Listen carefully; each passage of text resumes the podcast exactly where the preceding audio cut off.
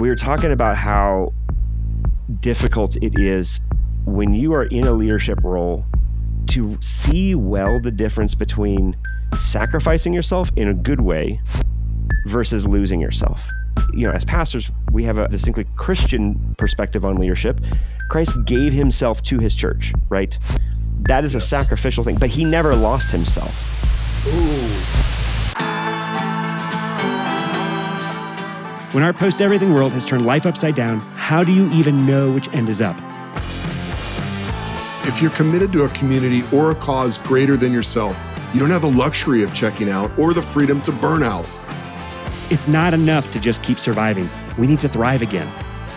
This is Post Everything, a podcast about remapping culture and rethinking leadership in a liminal age. All right, welcome back to Post Everything, a podcast about remapping culture and rethinking leadership in a digital age. This is part three of a series that my buddy John and I have been doing, where we are trying to talk about what does it mean to lead adaptively and how do we lead in a liminal age. And so I definitely recommend you check out parts one and two, which were really focused on, respectively, the principles of adaptive leadership and leading in a liminal space where we kind of brought in some great information from two books in particular Leadership on the Line by Heifetz and Linsky, and then Canoeing the Mountains by Tod Bolsinger. And we're going to talk about more of those both today and reference them. So definitely go back and listen to that if you haven't yet.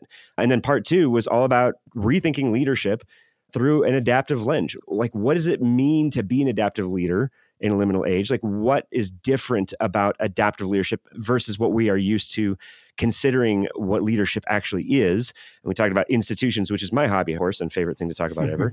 But john today we're going to talk about part three and kick us off and, and like how are we focusing and kind of concluding this series of leading in a liminal age? Where do we need to go yeah, so today we're going to focus in on rethinking leadership role and health. So, another way to think about that is maybe last week we talked about what the leader needed to do externally, like what actions and attitudes did they need to do in their organization as they led. Today, as we lead differently, what does it look like for us to do things internally? Like, what needs to be happening inside of us, in our mind, in our hearts? You know, in, in our souls. And one of the reasons why is in a liminal space, leadership is just different, especially in the sense that our giftings might not have the potency that we're used to. Mm. You know, I, I do business and executive coaching. And one of the things I found with clients was that when COVID hit, they were just worn out. And it wasn't mm. that they had lost any skill or any power it was just that the challenges were so new and unique mm. in that liminal space. So I I found a helpful comparison the idea of walking backwards on an airport walkway and we might have mentioned this before but you know if you're in great shape and you can run a 5k and you have a great time and then all of a sudden you have to do that on an airport walkway that's going the wrong way you're not going to get the same time now you haven't right? You haven't gotten in worse shape. It's just gotten a whole lot harder. And so we have these expectations for ourselves that come out, and our giftings might just not have the same potency. For instance, we mentioned last week where I think in pre COVID and pre Christian, or now we're in a post Christian world, but before we really could own that, speaking and being a good speaker, being a good public speaker could gather people to the leader. And I think that still happens to some leaders, but I think far less. Yeah. Far less leaders can gather a crowd just by speaking. In fact, Bolsinger says that speaking now serves leadership. And what that means is you have to be a better leader than you are a speaker. Hmm. The second thing that's interesting, the pressure point we might be feeling, that backwards airport walkway, is what it even means to cast vision. So a lot of times people could gather a crowd and get them mobilized through vision casting by painting a picture of a desired future that motivates people, that inspires people. But Bolsinger says, hey, listen, that's changed even what vision casting is. He says it's not necessarily about seeing possibilities and communicating excitement. In a place where everything's liminal, everything's changing and uncharted territory, you don't really know what's ahead. yeah. And so you can't really cast vision. Mm. Rather, vision is about accurately seeing where you are, who you are, and what's happening around you. And so we have to be able to have an internal switch as we feel those pressure points in this liminal space. Man, John, I can't even tell you how much I appreciate and love that airport analogy, the walkway going backwards, because we see the result of that live with leaders dropping like flies. And I'm not talking about like the kind of like dropping like a moral failure or anything like that. I'm talking about how, you know, John, I can't remember if we've talked about this or not, but I'd say I know about 10 or 12 pastors in the last year who have transitioned in their ministry role. Of those, let's call it 12, of those 12, only two of them did so in order to take a different ministry leadership role or as pastor wow. somewhere. The other That's 10 hard. are not in ministry right now. And that doesn't mm-hmm. mean they won't be, but right. yeah, they were walking backwards on a walkway trying to do what was familiar to them in a completely different environment and in a different way. And man, they kept knocking over kids you know? Okay so the analogy doesn't you can't press the analogy too far. In other words you kept tripping and stumbling and falling even though you know you are a good leader and that creates this real kind of identity crisis in a lot of ways right? yes absolutely. Because i mean how many times have you thought to yourself or heard a fellow pastor say like at some point during or after the pandemic since then man i don't even know who i am anymore Mm-hmm. Right. Yeah. Yeah. Like there's something about the way the environment has changed that has called us to question calling, whether or not this is even possible to do. And so, if parts one and two were really focused on the context that's kind of cultivating that experience and that feeling, today we're really going to talk about like, okay, what the hell do we even do with that? And like, where do we start? Because that can be a really overwhelming experience. And so, got kind of three chunks, you know, because we're pastors and so we podcast like we preach. And so there's mm-hmm. three points with some sub points and everything, but like we're going to really cover three areas. And the first is we really need to rethink our leadership role, right? Yeah. Because if we we mentioned last time, if this is a pruning of fruit bearing branches, to kind of paraphrase John 15, if God is pruning fruit bearing branches in order to produce more fruit, how do we cooperate with that? Right? So, yes. how do we rethink our leadership role, maybe in a way that we didn't know we needed to until we started walking backwards on the airport walkway? Exactly. Yeah. The, the first place I really think we need to rethink our leadership role is just within our posture as leaders. You know, when you've been around a while and when you have more experience than anyone else in the room, it feels good to walk in a room and sort of be the expert. But I don't think that's the posture of a leader and how they think about themselves now, especially in this post Christian world, rather than being the experience expert. I think the transition that we're seeing is that people are posturing themselves as the chief learner. Mm. That doesn't mean they don't know things, that doesn't mean they're not sure of things. But in this post Christian world and a post pandemic world, post everything world, we don't know what the future holds. Mm. And so the person who is certain about things actually is probably deceiving themselves. I love the show 1883, which is a prequel to Yellowstone. Hmm. And um, the guides are taking these people along the Oregon Trail. And now I played Oregon Trail, the video game or the computer game growing up. Man, dying of dysentery sucks. exactly.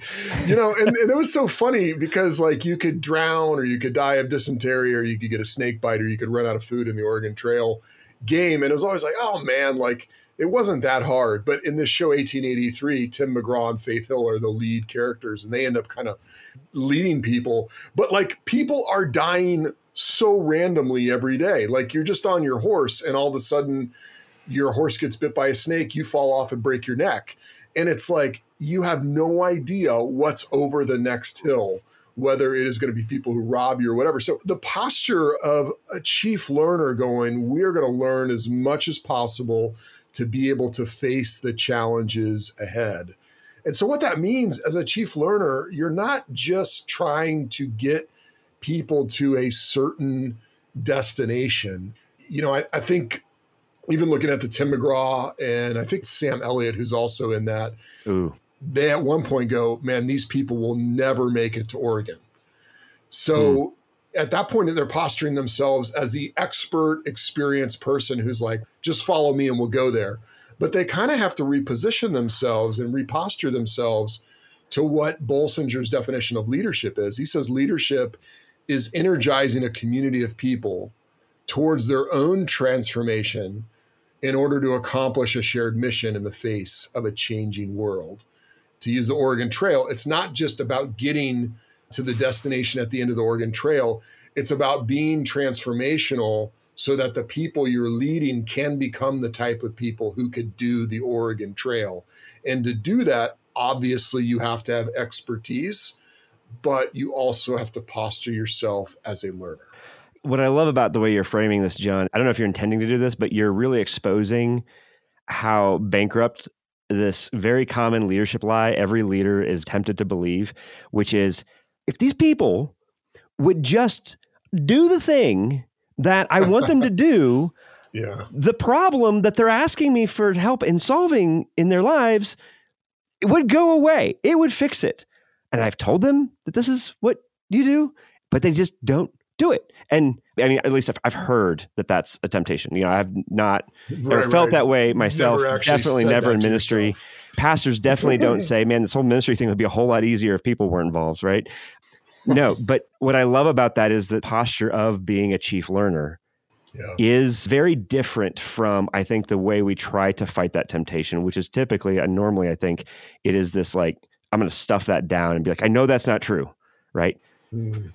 But being a chief learner invites curiosity, both of the people yeah. you're trying to lead, of maybe the, the context around the challenges and the problems that they're asking for help with, and it actually prepares you to be more adaptable yourself and be flexible yeah. because you're listening and paying attention and tending to the liminal elements that are causing the strife and the tension in the first place. So yeah, I love that, man. Sorry, absolutely. I keep going. No, hit, no, hit, me with number two though. So within that, the posture is not expertise but learning. The priority needs to be building trust hmm. with people as you take them off the map. Now that I love that phrase. I'm fully stealing that from Bolsinger, Tod Bolsinger's book, Canoeing the Mountains. He talks about, you know, when you're on the map, things are more clear. When you go off the map, they're not. You need to build trust with people when you're on the map. What he means by that is when people are in a familiar place, when things are familiar and they're used to them and the, the space is less liminal, it's very key that you build their trust in you and the way that you lead so that they will follow you when things get crazy, when things are changing, when you take them off the map. Mm. If you haven't shown competency, if you haven't been consistent, if you haven't been transparent, if you haven't gone at an appropriate pace, if you haven't gotten wins for people, or if you haven't communicate changes personally before publicly, you're not building trust. So then when you move into that really ambiguous space, mm. the people have no handholds because they're not holding on to you as a leader. Everything's changing and you want them to be able to trust you. In fact, in a liminal space, trust is currency. I mean, mm. it always has been, but I think as we move forward into this unknown of where the culture is going, we need to lean into that even more. I know that for some leaders, they're those who have like a really clear plan, and that can bring forth trust, but yet no one knows them. So they might be kind of a distanced leader. Mm. They might need to build trust by being more relational. On the other side, there are people who are really relational. They love people. You can call them at 1 a.m. in the morning and they'll come over and help, you know, if you have a leaky faucet or something like that. Um, but they're constantly switching directions based on the latest thing that someone gave them input about. Those people need to learn to build trust by sticking with a plan, by strategizing. So the priority is building trust as you go off the map into a liminal space. That's awesome, man. Yeah. So you got, you know, rethinking our leadership role in terms of posture and priority. The third of this point is just gifting, right? Mm, yeah for sure. I mean, I keep coming back to it, it really haunts me because it was prophetic. A conversation in an interview with, I'm totally blanking on his name right now.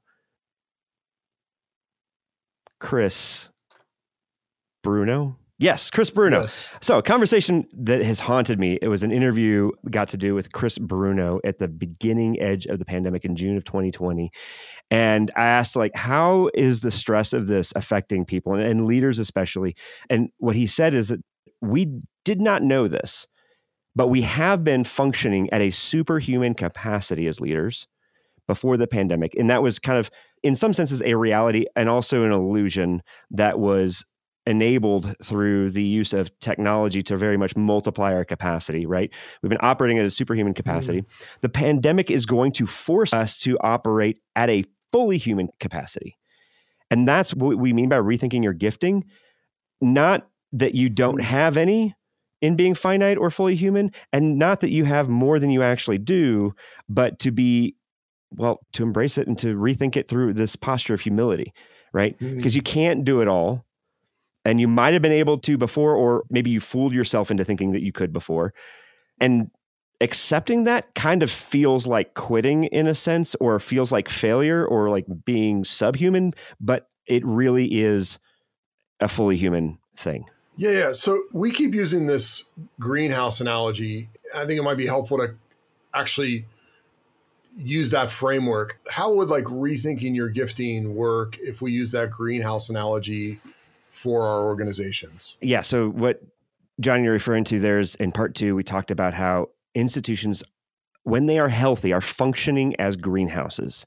They are in the context of a inhospitable environment, but their purpose is fulfilled through growing the people and growing the you know plants inside its walls. The plants and the people who opt into the greenhouse, who are members of the greenhouse, are grown and nourished in various ways and I think that there are, John, you know, without naming names, but in our world of church planting, there is a lot of pressure, mm. not only explicitly, but also implicitly in the incentive structures and the ways that we pursue church planting strategies that communicate that every church planter in building this greenhouse has to be both an architect and a gardener right? Yes. They have to be able to do it all and operate at superhuman capacity. And also, by the way, with only three years of funding, you're supposed to like become self-sustaining in three to five years. And also, by the way, you should really only grow your church through evangelism and not transfer growth because that's bad. So, like, how is anybody actually supposed to do that?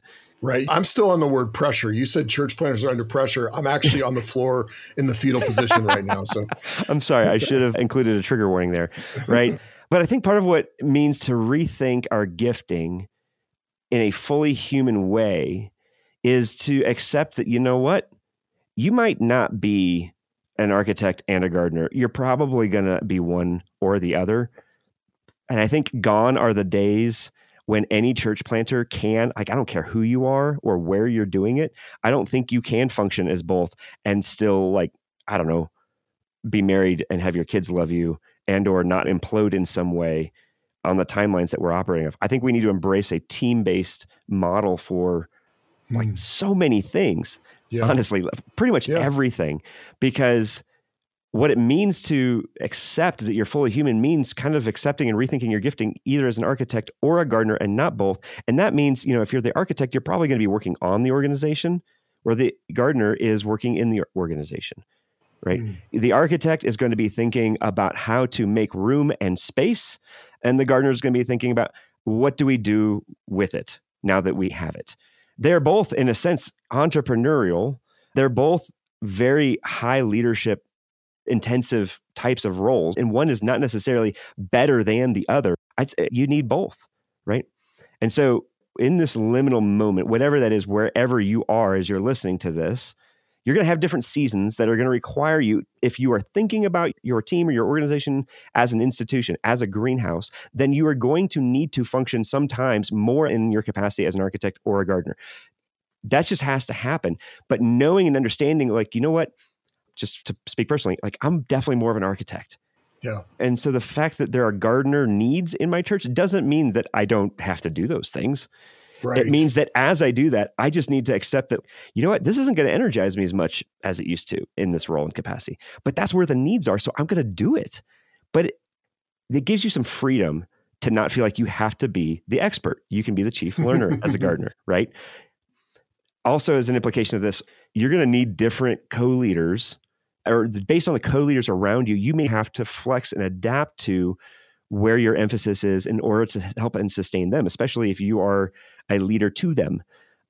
But honestly, I think the biggest thing that we need to rethink around gifting is being far more proactive in finding and bringing in or investing in leaders who are complementary to you, whether as an architect or a gardener, than we are used to. It is not just yeah. something like it will be great to get to that someday.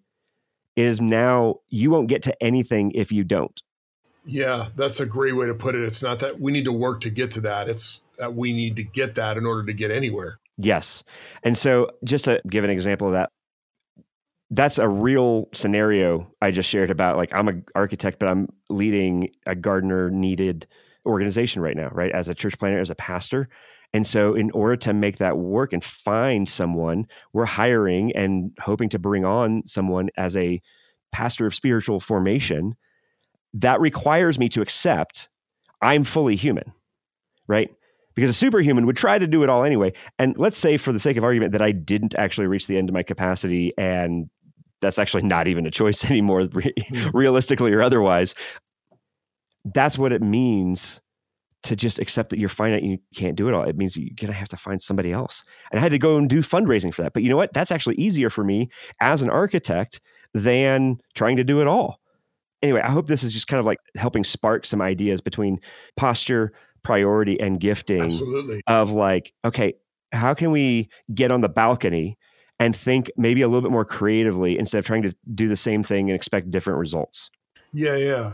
So that's helpful in terms of rethinking our leadership role. What about internally, Brad? What about our own health? What's going on in our souls? How do we rethink our leadership health? Yeah, I'll be honest with you, man. This is an area that's really hard for me right now. Like, if there is an adaptive challenge I feel like I face, it is trying to figure this out. And part of it is made really difficult by having two young kids in our stage of life. And also, we regathered as a church. Like, I've got all, all kinds of great excuses for why this is difficult right now. But, you know, when we were talking in the virtual green room ahead of hitting record here, we were talking about how difficult it is when you are in a leadership role to see well the difference between sacrificing yourself in a good way versus losing yourself. Hmm. Right? Our role as leaders, if we're seeing our role through the lens of either architect or gardener in a greenhouse environment, is to be in the greenhouse, giving ourselves to it. Hmm. That's really important. I mean, like, you know, as pastors, we have a distinctly Christian perspective on leadership. Christ gave himself to his church, right? That is yes. a sacrificial thing, but he never lost himself. Ooh. Yeah. That's a very different thing. And yet we can find that we are there often without ever intending to, but yeah. because we don't think about in an intentional way our leadership health. And maybe even think about this to leverage some of the things that we've talked about so far is like think about this as the technical support that you need to increase and bring you back into the range of productive distress that Heifetz and Linsky talk about, to be in this area where the pruning actually does bear fruit, so that you're able to receive and cooperate with the pruning far more intentionally and willingly because you've been nourished as not an architect or a gardener who exists outside of or apart from the greenhouse, but who also lives within it themselves. This is actually us practicing what we preach in a lot of ways so that we can find joy in the trials and not just a joy apart from the trials. That's good. That's good. Yeah. Bolsinger talks about the difference between generating capacity and dependency on an organization. And I think as church planters, and for me in particular, there was a time where like I just really wanted this thing to get up and get running and be successful so bad because it felt like so much was riding on it and we put so much hmm. time mm. and energy into it that there becomes this sort of like i need this i need this rather than going who does the organization need me to be mm-hmm. and one of the mistakes i made was i just kept leaning more and more and more into the organization rather than pulling back getting on the balcony and saying how can i generate more capacity so that when I'm in the organization, I can actually bring more health, more advancement, even if it means less time. Mm. And so, one of the things as we rethink leadership health is that we have to think about ourselves in terms of how can we generate capacity through becoming healthier, through life giving spaces and practices. Mm. Otherwise, our tendency as leaders will be to go into escapism or to just get distracted. It is really hard to lead in a liminal space and it doesn't serve your ego very well. you, you know, pros and cons. pros and cons, right. I mean, there was a lot of times where I just like I felt like a failure. Consistently felt like a failure. And one of the things I found in talking with other church planters was just the idea of like getting involved with something else unrelated. Mm. So one could be just a hobby, like getting good at something. Uh, maybe a year and a half ago, I took up martial arts, and I've wanted to do that since I watched The Karate Kid in 1984. and I've just, um, you know, I've just waited this long, and I'm and I'm honest, I'm honestly having a blast doing it, you know. But that has created this capacity where I'm like learning to get good at something, and it has nothing to do with the organization mm. I'm leading. And so that sense of growing and succeeding and just being good at something, it's really helpful to have that apart from the organization. Man, can I bring up another lie I think that is related to this? I think this is related to the superhuman capacity. Mm-hmm. You know, hmm. as you're talking, I'm thinking to myself, yeah, but we shouldn't need that. It's clearly an idol if failure is calling us to question our calling. We must be treating our church plant or whatever as a god, right? But I think part of being fully human is like recognizing the actual objective reality and not expecting ourselves to be the ideal. I mean, like Jesus was not fazed by failure literally embraced crucifixion as a means of achieving victory over sin and death. So, like, yeah, it's technically possible, but we're not him. And yeah. I think what you're talking about is actually just recognizing and realizing that there is a good thing about bearing fruit. Yeah. And that even if we know that that won't be always, having opportunities to be more okay with that is really good and to feel like we're scratching that itch elsewhere. Right. And I think it's all how you frame it. I mean, for us as church planters, well, a guy named John Bryson, I think that's his name, he planted mm-hmm. Fellowship Memphis. He said, church planting is like a knife fight. And to that, I added, church plan is like a knife fight in the dark. Oh, man. You know, and so if you're in a knife fight in the dark, you're not asking questions about, I don't know, should I care for my wounds. Like what, what I mean is like the questions we're yes. asking about church planting assume it's safe. Yeah. And it's not. In the middle of a war, you're just bandaging yourself every which way you can. And so the question of like, should we have a hobby so that we can do better in church planting? Like, it's a no brainer. You've got to do what you got to do so that you can stay healthy and stay leading. And yeah. I've even found this. I've found in talking with some guys that actually going co-vocational or bivocational has actually been a helpful thing. Now, when we talk about bivocational, we're talking about two different careers. Maybe you're a pastor and you do something else that's totally unrelated. Co-vocational is you're a pastor and you do a second thing that sort of relates to the pastoring. Mm-hmm. So I would consider myself co-vocational as a pastor and a business coach. They overlap a lot, and I use a similar skill set. But what I've found in talking with guys who are having another source of income or another thing that they're doing and professionally is rather than it killing them, I'm finding at least some of them are saying it's so good for me. It's yeah. so good for me to go in and be good at this job or good at this thing. And it's bringing in income for my family and it's just filling me up so that when I go into leading another organization that's much more challenging, I don't need as much from it. Mm. And they're talking about that need emotionally. Mm. I can go in and I can just give them what they need as a labor of love because I'm getting my tank filled somewhere else rather than looking to get my tank filled at this organization I'm leading. I find that's really interesting when we talk about generating capacity and not dependency. Oh man, yeah, you're making me think of a time a couple of years ago when I had a really, really hard several months that included having to navigate some conflict. And I tried so hard, like, want to do the right thing and just like did not realize at the time how much I was kind of operating at a hyper vigilant kind of space, which, yes, during the pandemic makes a lot of sense. but one of the guys that was involved in that season, I asked him, I was just like, hey, man, can you give me some feedback? Can you like help me? Like, what are the blind spots here? What is it that I'm missing? Like, what could I have done differently here to make this less painful and difficult? And he said, man, Brad, if there's anything I found myself praying for you for, is that you would care less. Hmm. Yes. And I was like, okay, if you were like, hey, what do you think he's going to say? Not that. I could list 20 things and that wouldn't be one of them, right? Yeah. Because I was like, man, what pastor has ever been accused of caring too much? Right. That's not a thing. If anything, it's that they don't care enough for the people that they lead, that they're becoming selfish that this happens. And that's when I realized how much I had swung the pendulum so hard in the other direction that I was actually still making it about me because I didn't want to fail, not I wanted to grow the people in this greenhouse. Right. Yeah.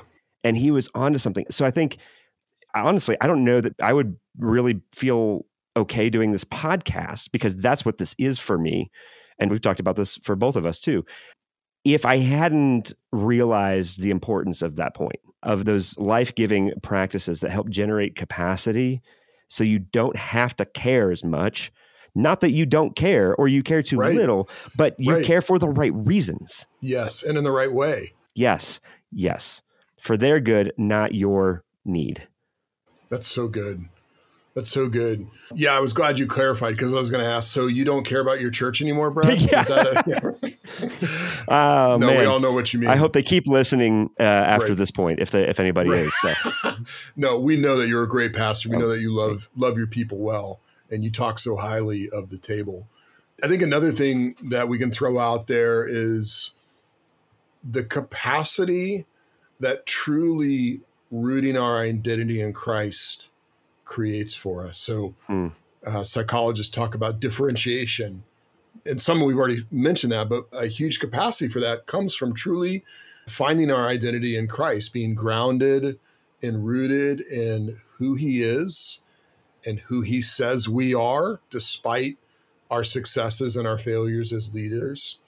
And if that is truly a source of your joy, a source of your affections, a source of how you view yourself, it will make you more malleable and adaptable.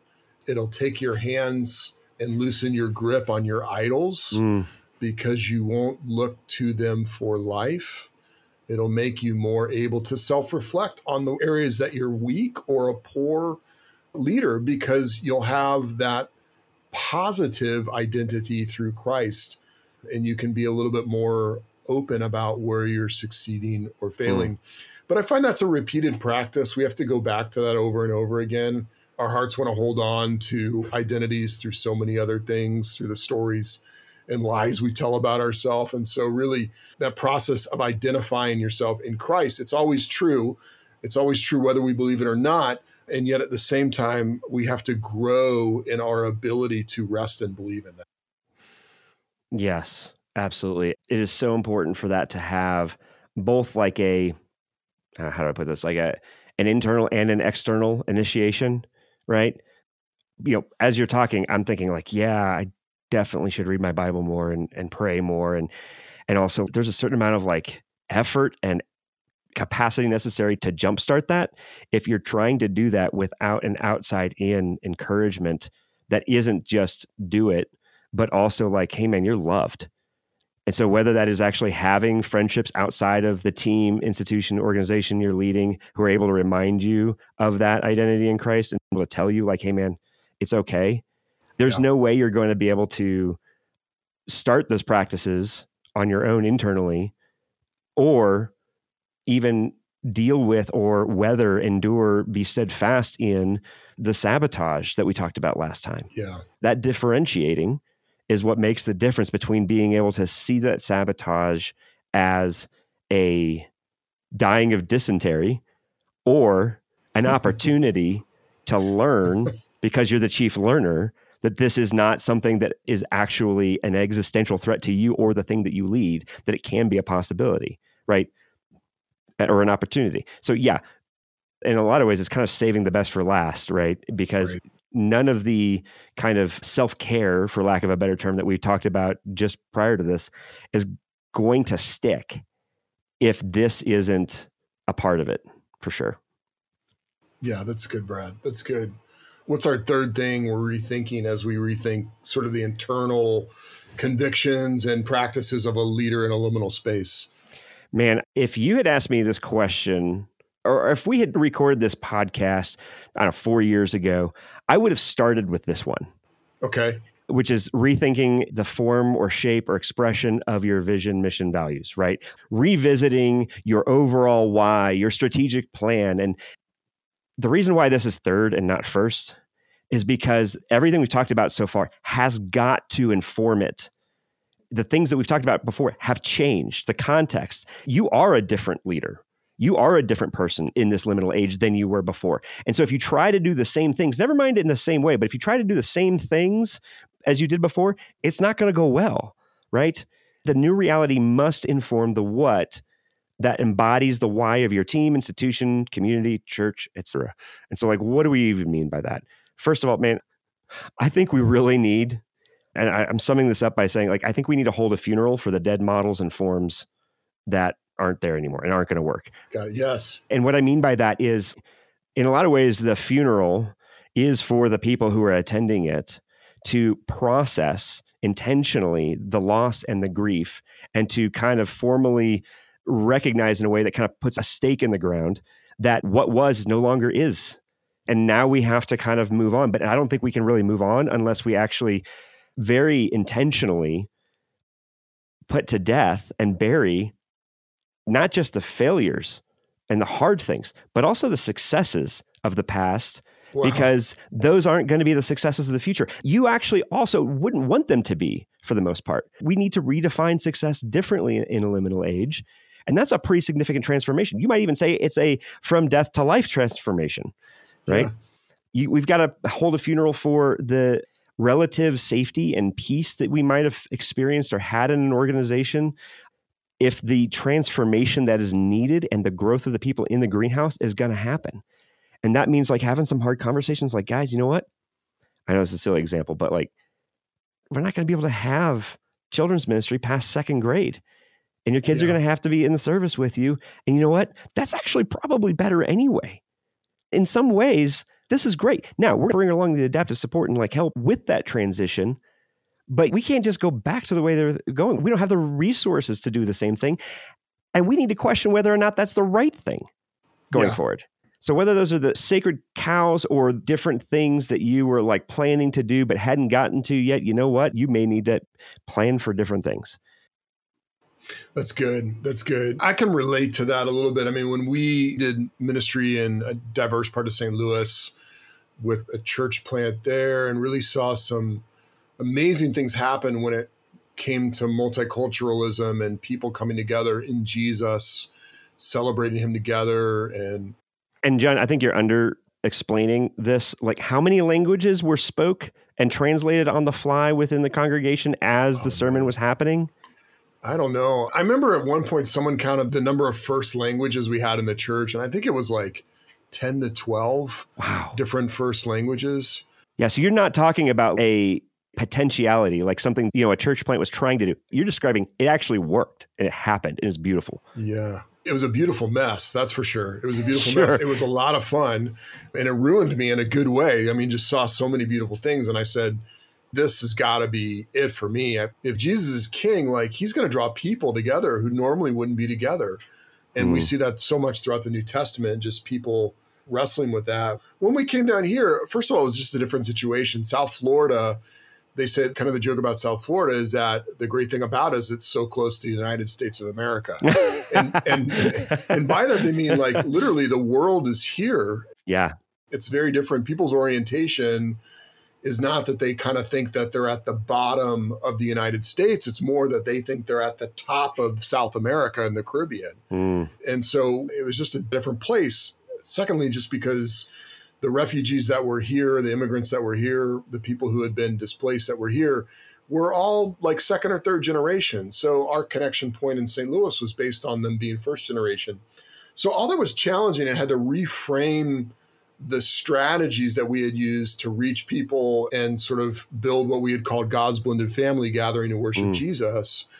But then over the last few years, with the increase of the tribalism since the 2016 election and COVID, the death of George Floyd, it just felt like the world was on fire. Mm. And it felt like everything I knew about how to strategize and move towards reconciliation and unity in Christ like wasn't working. So I had to kind of go, okay, do I still have that conviction? I do still have that conviction. I see it all throughout scripture. It's mm. it's what I want to be a part of. But but I started to explore the idea more of like tribalism. In fact, getting connected with some friends of ours, Patrick Miller and Keith Simon, and their book Truth Over Tribe, it's funny, I actually found that book and then sort of got connected to them through you. But I started reading about just this idea of tribalism, going, addressing tribalism might be how we unlock these issues of unity in Christ because it feels like we can't even talk about the mm. issues without it getting so heated. So it wasn't a change of vision for me. It was more going, I need to rethink the form of how these things mm. are addressed. And so, you know, I pastor a small church, we're a diverse little church, but I've started leaning into this idea of tribalism. And it's funny, I, will let you know in a year how it goes. but uh, but so far so good. Like people, everyone's nodding their head when I'm talking about it, and I know they don't vote for the same people, and I know they don't come from the same cultural background. So we'll see. That's just an example of how I found rethinking the form, shape of a vision and mission without actually changing the vision and mission. I love how you just put clothes on each of the different pieces that we've been talking about in terms of, you know, recognizing that what was is no longer, right? And that this thing that you anticipate and thought was happening, which was interrupted by the liminal age. I don't know if you had a formal funeral or anything, but you accomplished that by processing, like, hmm, do I still believe in the original vision? Has my why changed? And your answer to that was no. Okay, that means then the form and shape needs to adapt. And you're kind of bleeding into your second point here, which was the result. And as you're leading people off the map, I just heard you say, I'm going to be a chief learner. I'll let you know how it goes. I don't know. I'm not an expert here, right? right? I'm trying it. And yeah. that is like you're pulling all of this together. But I think there's a really fun and a good thing that holding this funeral metaphorically or literally. I mean, you can have a write it on a piece of paper and burn it in a fire in your backyard. That works, right? But holding that funeral for dead models and forms actually makes space for and helps to make that transition toward something that's actually getting back to why we lead in the first place. Yeah. And that is being able to dream as leaders, dream and imagine about new expressions of the same vision and the same mission and the same values instead of like beating your head against the wall going i will make this strategy work to accomplish the vision going okay i still believe in the vision let's change the strategy but let me mm. dream here let me get a yeah. let me get a blank whiteboard and just start guessing and brainstorming and thinking. And i would say not just imagining but really mm.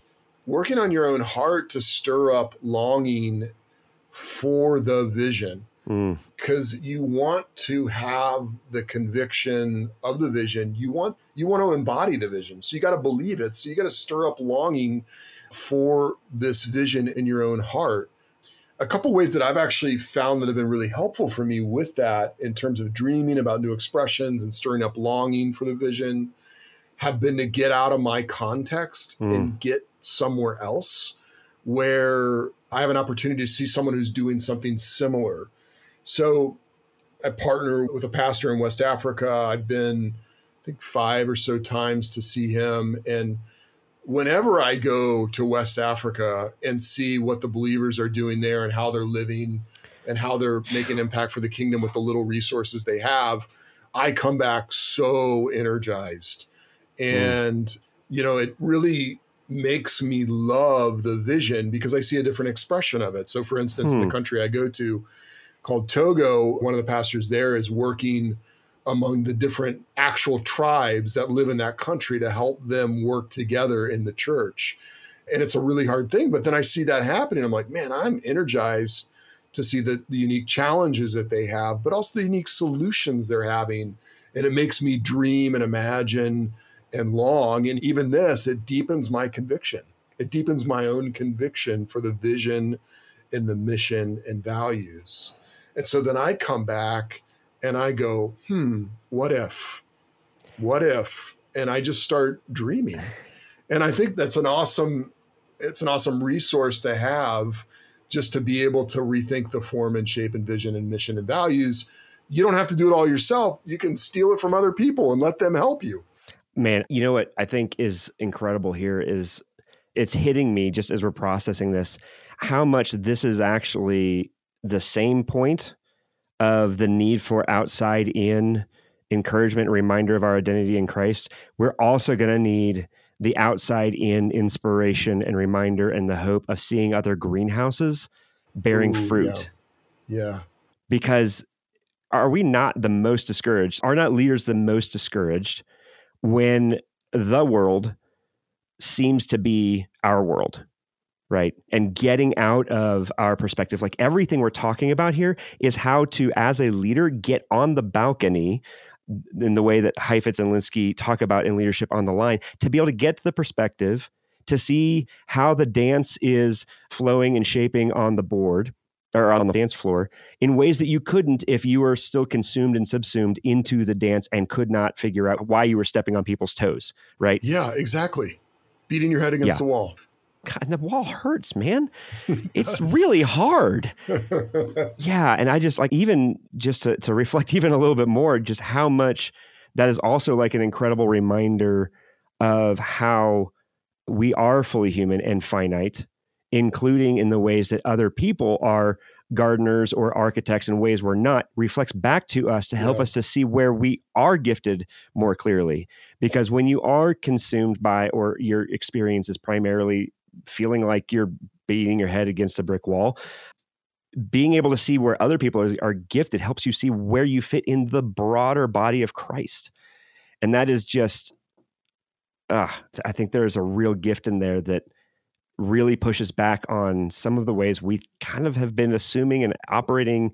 Even if we would deny this explicitly, we are still often functionally operating as individualist leaders, parachuting in and trying to do this on our own strength. If we're not shaped and nourished by the greenhouse ourselves, there's no way we can hope to build or nourish in our leadership, period. Absolutely. Absolutely. And so we've been really trying to explore the last three episodes here the rethinking leadership side of our podcast. We spent three episodes remapping culture and we wanted to rethink leadership. We really hope that it serves you. I mean, we wanted to give you some ideas that have worked for us and maybe there's ideas that you have on how to rethink leadership in this liminal space. We'd love to hear from you as well. Yes, absolutely. Especially where what we have been talking about so far is not matching up to your experience in ways that maybe we are blind and could use some opportunity to to add another piece to the puzzle or another spot on the map and bring some of that clarity. So thanks for joining us. Thanks for helping us learn. And we hope that this has been helpful for you as well. We'll see you next time. Bye bye, everybody. See ya. Thank you for listening. If you found this episode helpful, text it to a friend. Please take a minute and rate this podcast. Leaving a review helps other people find us and connect.